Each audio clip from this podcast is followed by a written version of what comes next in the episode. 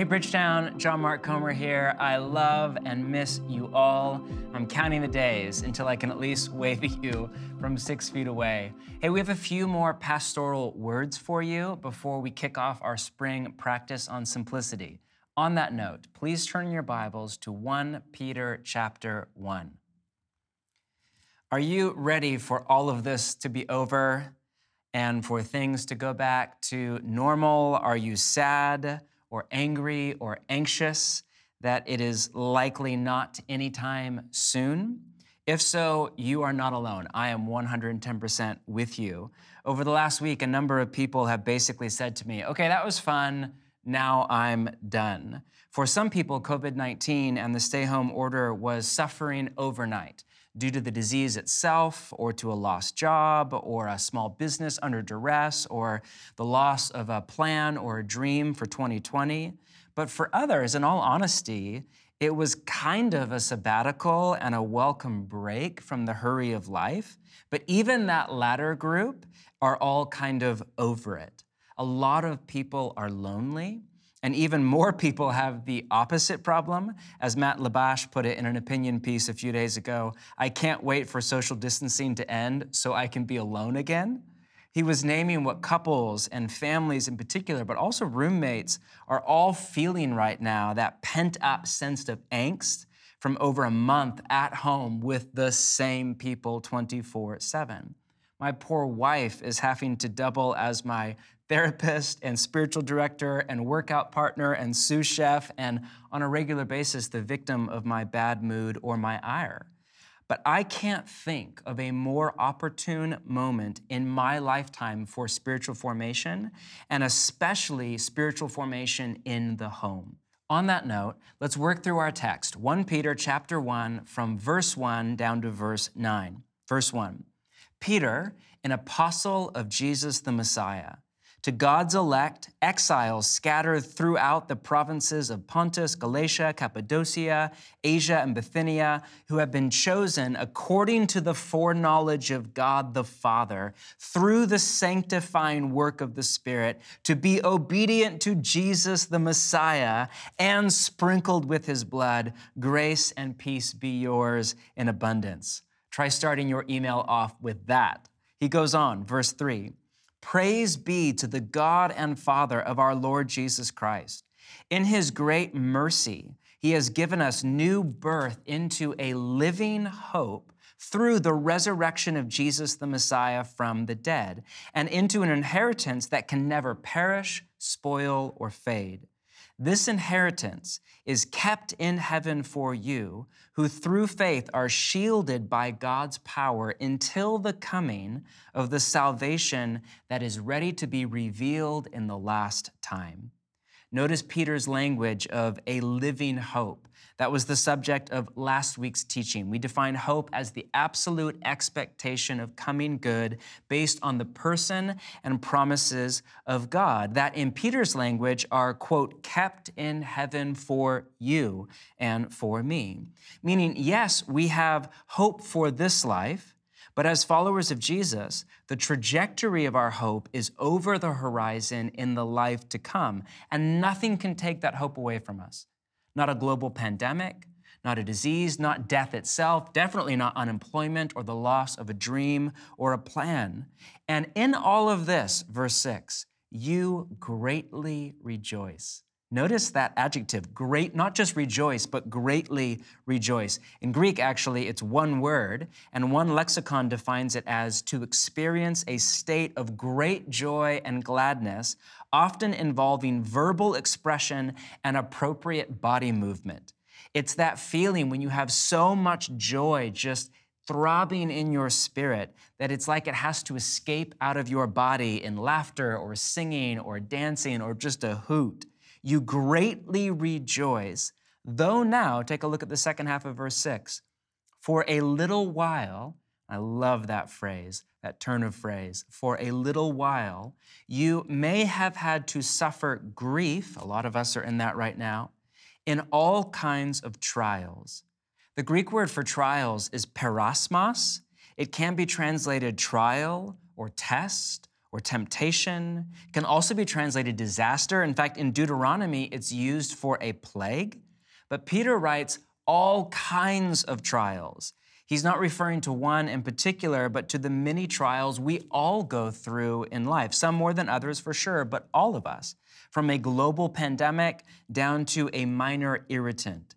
But he goes on, these trials have come so that the proven genuineness, or that can be translated authenticity, of your faith of greater worth than gold, which perishes even though refined by fire, may result in praise, glory, and honor when Jesus Christ is revealed. Now, hit the pause button for a moment. Peter is drawing on a well known metaphor from the ancient world, and that is the metaphor of metallurgy. In the modern world, fire is a metaphor for passion in the 80s or 90s when somebody was zealous for God, we would say, you know, she's on fire for God or he's on fire for God. More recently, when a performance is full of emotion, we say it's fire, or we all know about the fire emoji. But in the ancient world, fire was not a metaphor for passion, but for purity. More specifically, it was a word picture from the art of metallurgy. Unlike today, where most of us don't even know where the objects in our home come from, people in the ancient Mediterranean were far more aware of where and how things were made, as most objects were made by hand and within a small radius of travel. Up until very recently in our own nation, there was a blacksmith in every decent sized town. And metallurgy in the ancient world was an art form First, the craftsperson would heat up the metal in a crucible, which was like a container to hold the metal and all of the heat together. And then they would keep it over the fire until the metal was molten. Then all of the slag that was in the metal from the very beginning would come to the surface. Slag is anything that's not supposed to be there another type of metal, debris, air pockets, any kind of impurity at all if the metal was a precious metal like gold, which in the ancient world was the most precious of all natural materials and, interesting to me, the most pliable of all precious metals, then the metallurgist would pour the gold into a mold where in time it became what the artist had in mind from the very beginning.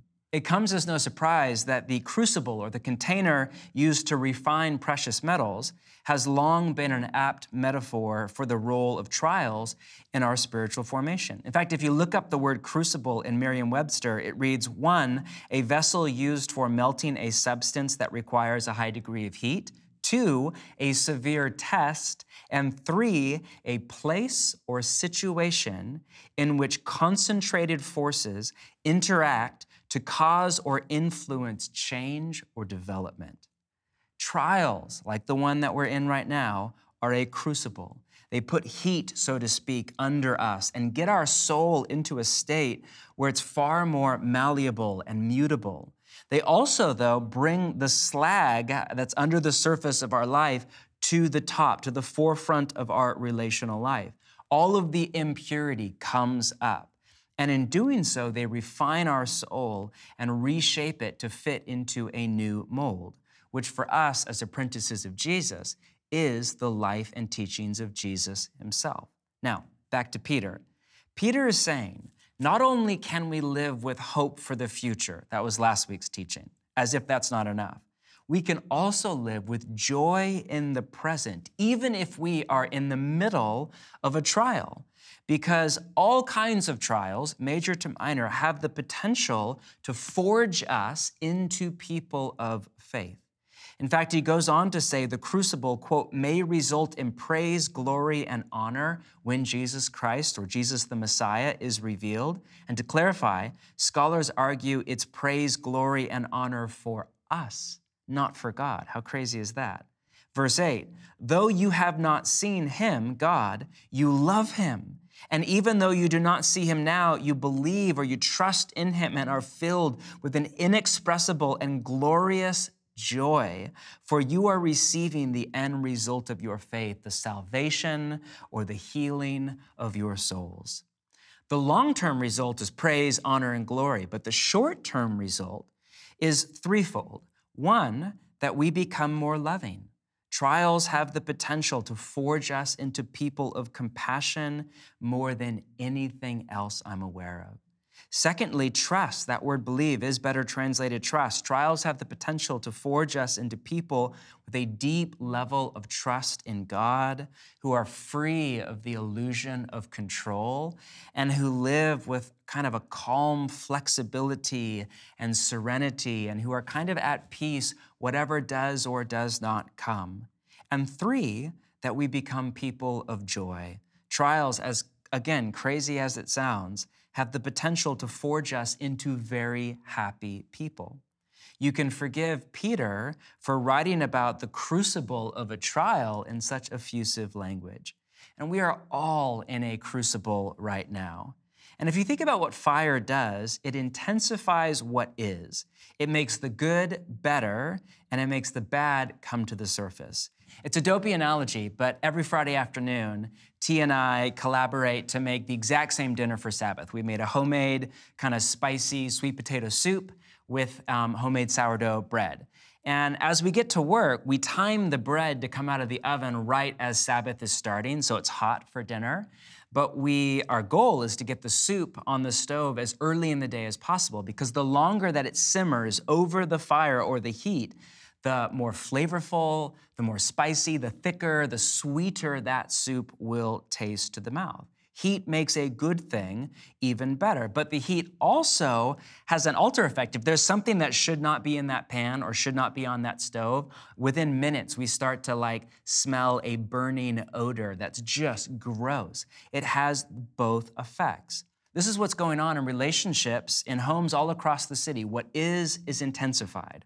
On the positive side, a lot of families are in a really sweet season right now. A lot of couples are realizing just how much they love each other and how grateful they are for marriage. And on the other hand, in China, for example, the moment the lockdown ended, there was a spike in the divorce rate, a significant one. And all over the world, reports of domestic violence are up. Here in Portland, it's up 27% compared to the same time last year. Again, fire intensifies what is, it makes the good better, and it brings all of the badness to the forefront. In my home right now, we're having some of the best moments we've ever had as a family. We got an unexpected uh, $500 check for something a few weeks ago, and we made the decision as a family to support local businesses, or at least that's what we're calling it. So once a week, we have takeout night, and we order takeout and we eat it together as a family. This last week, Jude had a wacky idea to all of us via YouTube, learn our own dance move in private, and then come to dinner for a dance off party competition. It's not surprising. Not only did I lose, I was in last place. But it's just so, there's some really, I think we will talk about this, even though it's not fun, but I think we will talk about this for decades to come. But at the same time, I'm more irritable and grouchy and on edge, and in all honesty, unkind than I have been in many years. It's all stuff that's in me, it's not new, but it's intensified by the stress of COVID 19 and just by feeling on top of each other as a family. Like week one or two is kind of fun, and now we're like six weeks in and ready for it to all end. And it's brought to the surface of my heart the injury that I'm causing, particular to my wife and my firstborn son, who bear the brunt of my anger and my irritability and my unrealistic perfectionism and my obsession and futile striving for control, all of which does great harm to the people I love. I'm very aware of the slag right now on the surface of my heart. I'm very, wow, that's there. And that's a gracious, vulnerable, beautiful moment for me in my spiritual formation. And I'm guessing I'm not alone. The question is with all of that kind of slag, so to speak, at the surface of our relational life or our emotional life, what will we do with it? Or better said, what will we let God do with it? Will we let God forge us into people of love in the current season? This could be the greatest moment for spiritual formation in the home that we will ever have. This could be the defining moment or the turning point in a marriage gone awry. This could be the healing breakthrough in a relationship between a parent and a child, in our own soul, if we stay with God in the crucible.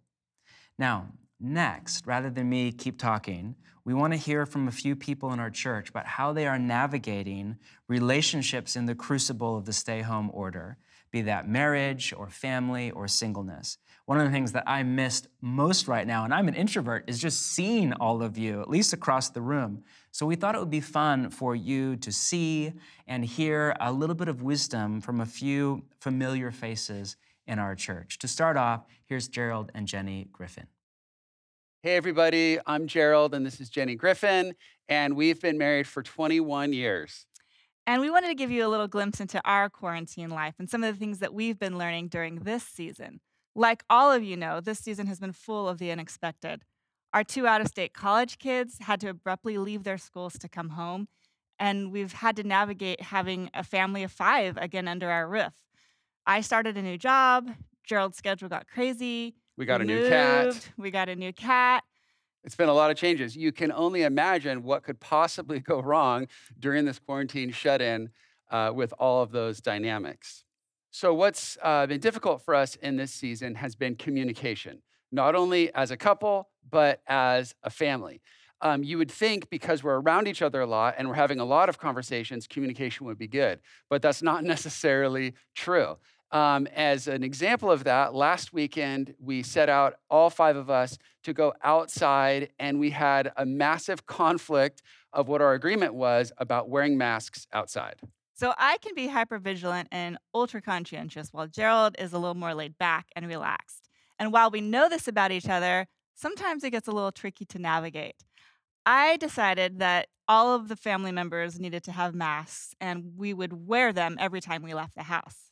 And uh, we got in the car to go to the destination. It was going to be outside, mind you. But as we got in the car and we are traveling there, we realized not everybody was on the same page. So we had a five person spirited discussion about what we would do when we got to our destination and wearing masks. Our son Simon made the great point that if it's not written down, it doesn't exist. So we decided to try that. We needed to make some house rules regarding chores, saving money, family scheduling. So we had a family meeting, and the girls wrote down all of our goals and what we wanted to accomplish who did what chores, taking shorter showers, that kind of stuff. And when we were done, we pinned it to the refrigerator so that everyone could see what they had agreed to. And that was super helpful as a family to get on the same page together, write it down. And then one of the things that Jenny and I um, have realized again as a couple is that we need to make time for just the two of us, uninterrupted, 15 to 20 minutes of talk time. We were actually super good at that before the COVID and the move and the kids coming home. And we've had to reclaim that. We've had to be intentional about our scheduling. And another thing that we've realized is really helpful is over communicating.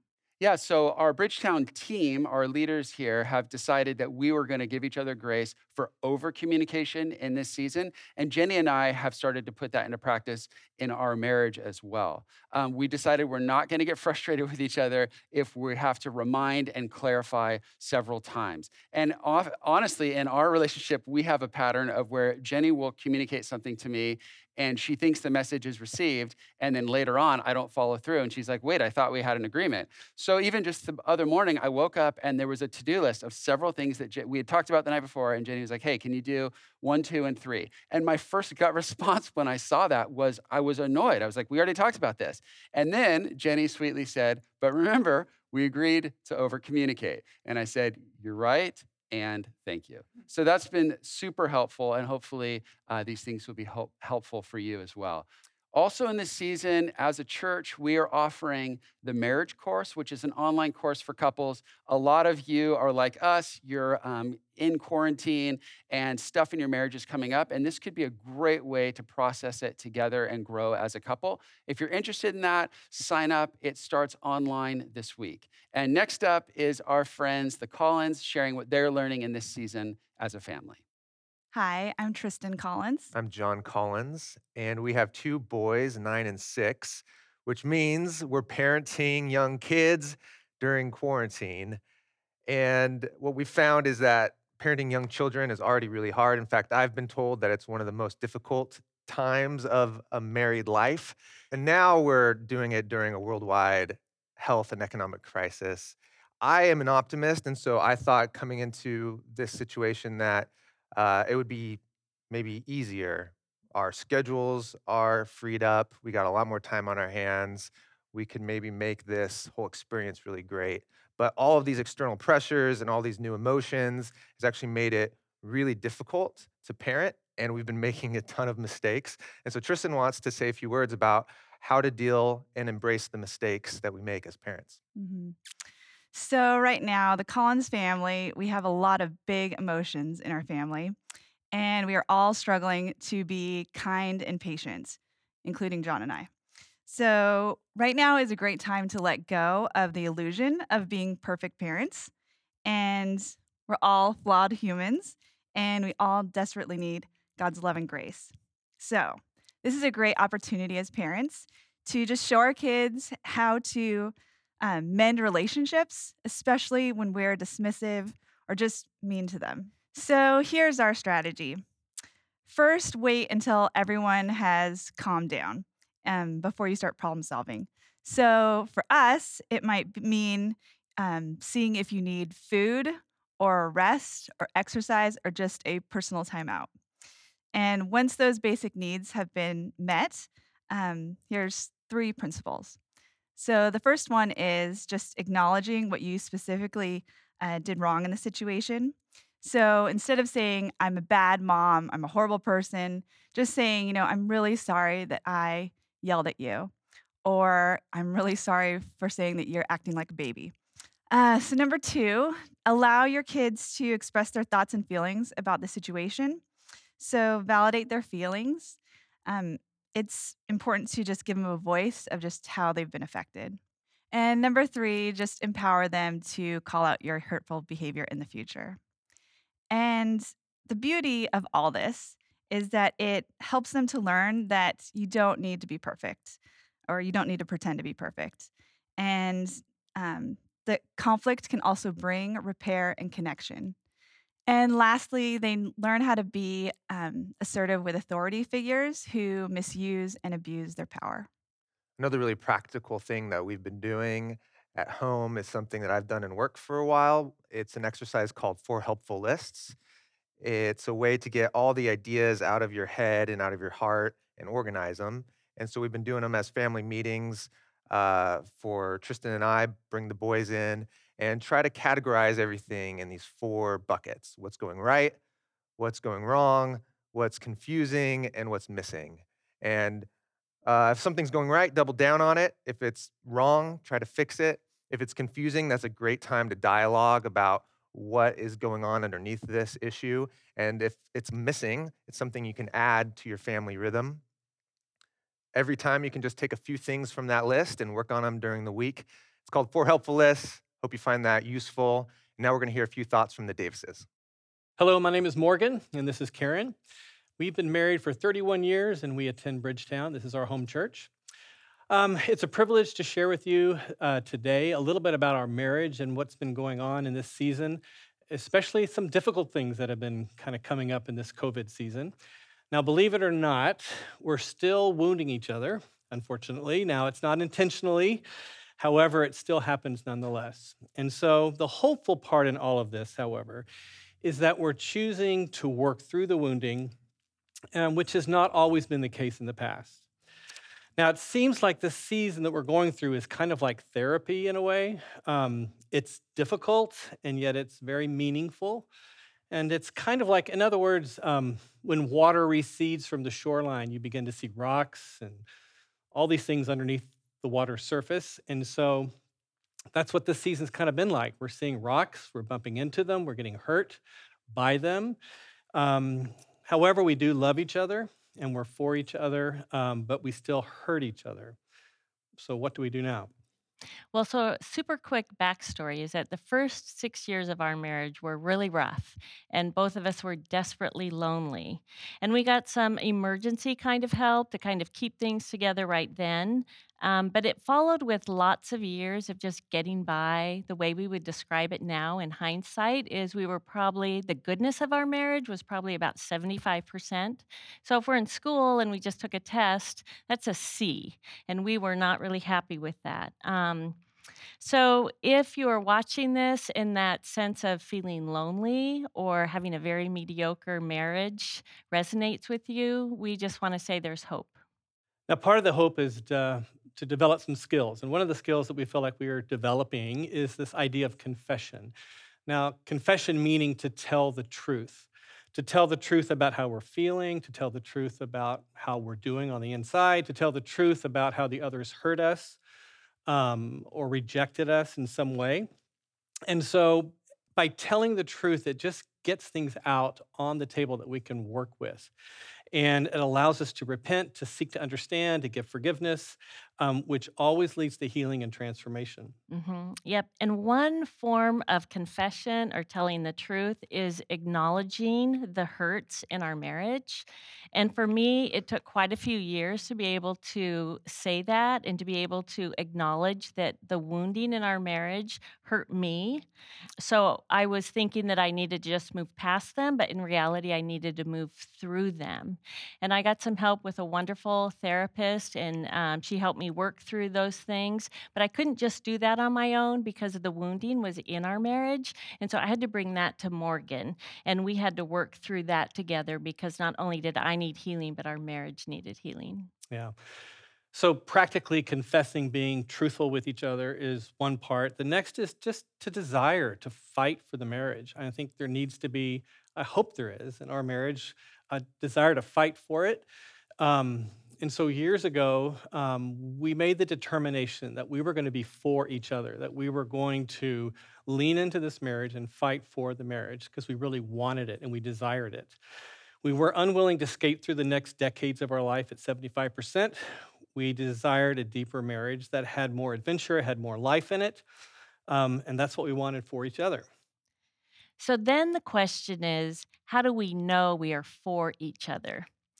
What has worked for us is to agree to have hard conversations. Neither of us has the freedom to check out either emotionally or physically when conversations get vulnerable or hard, but we really need to stay in the conversation. And another example is to let go of the tight grip we can often have on a feeling, on a memory, on an experience that happened that has been painful, but to open that up to try and look at it a little bit different, to see how God might see that experience, for Morgan to see how I might see an experience, and for me to see how Morgan might see an experience. Now, the next practical step is determine to actually when we discuss these violations or hurts in our marriage. Um, and a good skill that we've learned is we, what we call invitation, um, meaning it's far better to invite the other one into a conversation rather than demanding it in the moment. Um, that doesn't work too well. I don't think. Um, but usually, when we're confronted by an eruption, like in a volcano or something, um, it's done with way too much emotion and way too much energy gets put into the conversation, and defensiveness just goes rampant. So, what we've done is we've decided to practice the skill of addressing our problems with, with each other through an invitation, for example. Yeah, so an example would be, honey, when you said that last night, it really hurt my feelings and it embarrassed me. And I would like to talk about that. Can we talk about it tomorrow? Now, it's important to accept the invitation and to show up. We don't want to forget that part, of course. Um, but this has been really important to us. We've found significant healing in, the, in, in these steps of confessing, um, to fighting for this marriage, um, to because we're for it, uh, the practical stuff of addressing the violations at a time when each of us is ready to actually have a conversation. Um, one thing that we're going to be doing, which we're excited about, is the marriage course. It's coming up soon. We've already signed up for it, and we're excited about this about this course coming up. So we hope you can uh, join us there. Yeah, and we wanted to finish by saying that every marriage is so incredibly important. It's important to you, it's important to your kids if you have them, to your extended family, and to your community. So pour into it. Um, sometimes therapy, individual therapy, or marriage counseling is just so helpful in getting to the next step. So, in closing, we find encouragement in Paul's words to the Corinthians in the second book when he talks about God who raises the dead, uh, which, in our opinion, includes lifeless marriages, as he has done with us. Paul continues, For it is on God we have set our hope that he will continue to deliver us. And he has. So here's a word from Jaron. Hey guys, my name is Jaron, and I have to say, what's been the most challenging thing for me in this season has definitely been isolation and loneliness. As someone who's single and lives by uh, on my own, I was actually talking to my therapist the other day, and he said, in order to manage the virus well, um, a lot of suffering is caused, and I couldn't agree with that statement more right now at this point. Because for someone like me who's an extrovert who loves being around people and relegated into my little studio apartment, it has been really challenging. And this unprecedented time has actually brought up a few really key things in my heart. And to be honest with you, um, it has brought up my wounds more than any other time, but also a sense of opportunity to grow and be formed in a profound way. And when the Zoom calls are over, when I get off the phone with my family in Hawaii, and the aloneness really begins to set in, the question that keeps stirring in my mind is Will I erode in this season or actually be refined? And that question has come up especially when I'm alone and when the day is done. And what I mean by erode is like stuff like envy and comparison on social media and looking at people's circumstances versus mine. I tend to get like just the insecurity really fills up. Um, old temptations start to rise to the surface. And even honestly, a sense of deep discouragement in some moments. But um, coupled with that are also moments where I really feel like uh, God's refining grace is on my life in this season. The first thing has definitely been my Bridgetown community triad. Within my big community, there have been a two, uh, two guys in my group that have just been a huge source of regular confession and prayer and accountability that has been so life giving for me. And this is definitely something that um, I've been able to receive hope and share hardship with. Um, and so my encouragement here would just to be um, to lean into community at this time. Like Bonhoeffer once said, no new creation can grow as an isolated individual. We need community. So, my encouragement to you, to you would be to lean in. Secondly, the church structure that we have here, coupled with the Sunday gatherings and the online virtual prayers, and even the church rule of life, has really been something that I personally have been nourished by. And specifically for me, as the person who leads youth here, I have never been more grateful for my youth community and my youth leaders. The mutuality of ministry, meaning this just a sense that all of us are partaking or sharing in a sense of love and healing and community, has never been more apparent to me. And thirdly, a life of the saint. Um, honestly, in this season of life, I have reached out to my elders and asked for their wisdom and guidance um, in a lot of ways and specifically reading through the lives of people who really followed Jesus in crazy high and hard times and in beautiful and wonderful times and clinging to their stories have, has easily been a lifeline for me during this time. I think of my mom, my grandparents, uh, even people on their staff that I've been able to keep in touch with and really cling to in this time that's just unprecedented, but also at the same time something that we will get through together. So, my guidance to you in this space would be to reach out to your elders or to a story or a biography or something that would keep you grounded in the sense that God has guided people and He will continue to guide us. Wow, a lot of wisdom in there on how to navigate relationships in the crucible of the stay home order and COVID 19. To end, relationships in general and marriage and family in particular are the crucible in our spiritual formation, whether in good times or in bad. It's easy to forget that due to the romanticism of Western literature ever since Jane Austen, God bless her, and Hollywood's fantasy vision of love. But marriage and family are the two hardest things most of us will ever do. But it's in relationships, and I mean long term, in depth, interdependent relationships, that we grow into people of love. As Joseph Hellerman put it in the opening paragraph to his book, When the Church Was a Family, which is hands down the best book I've ever read on community, long term interpersonal relationships are the crucible of genuine progress in the Christian life. People who stay also grow. People who leave do not grow. It is a simple but profound biblical reality that we both grow and thrive together, or we do not grow much at all. The gift of the stay at home order is we have to stay.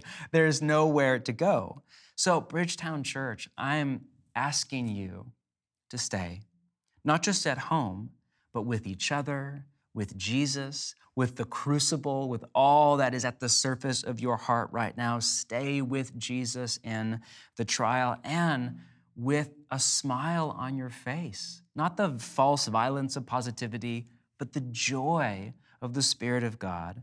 As another New Testament writer put it, consider it pure joy, my brothers and sisters or family, whenever you face trials of many kinds because you know that the testing of your faith produces perseverance. Let perseverance finish its work. Let the stay at home order finish its work so that you may be mature and complete, not lacking anything. Thanks for listening to the Bridgetown Church podcast. As you know, we are nearing completion on our building renovation project right here in the inner east side of Portland. And we hope to move in as soon as possible, um, depending on what happens with this whole coronavirus shutdown. But without having Sundays um, gatherings, we're a little bit vulnerable financially. So, for those of you who are part of Bridgetown, thank you for your continued giving. And if you're not part of Bridgetown, would you consider giving above and beyond what you already do to your local church? We would love any kind of partnership towards completing this building project. You can find out more for that or give online at our website, bridgetown.church/giving.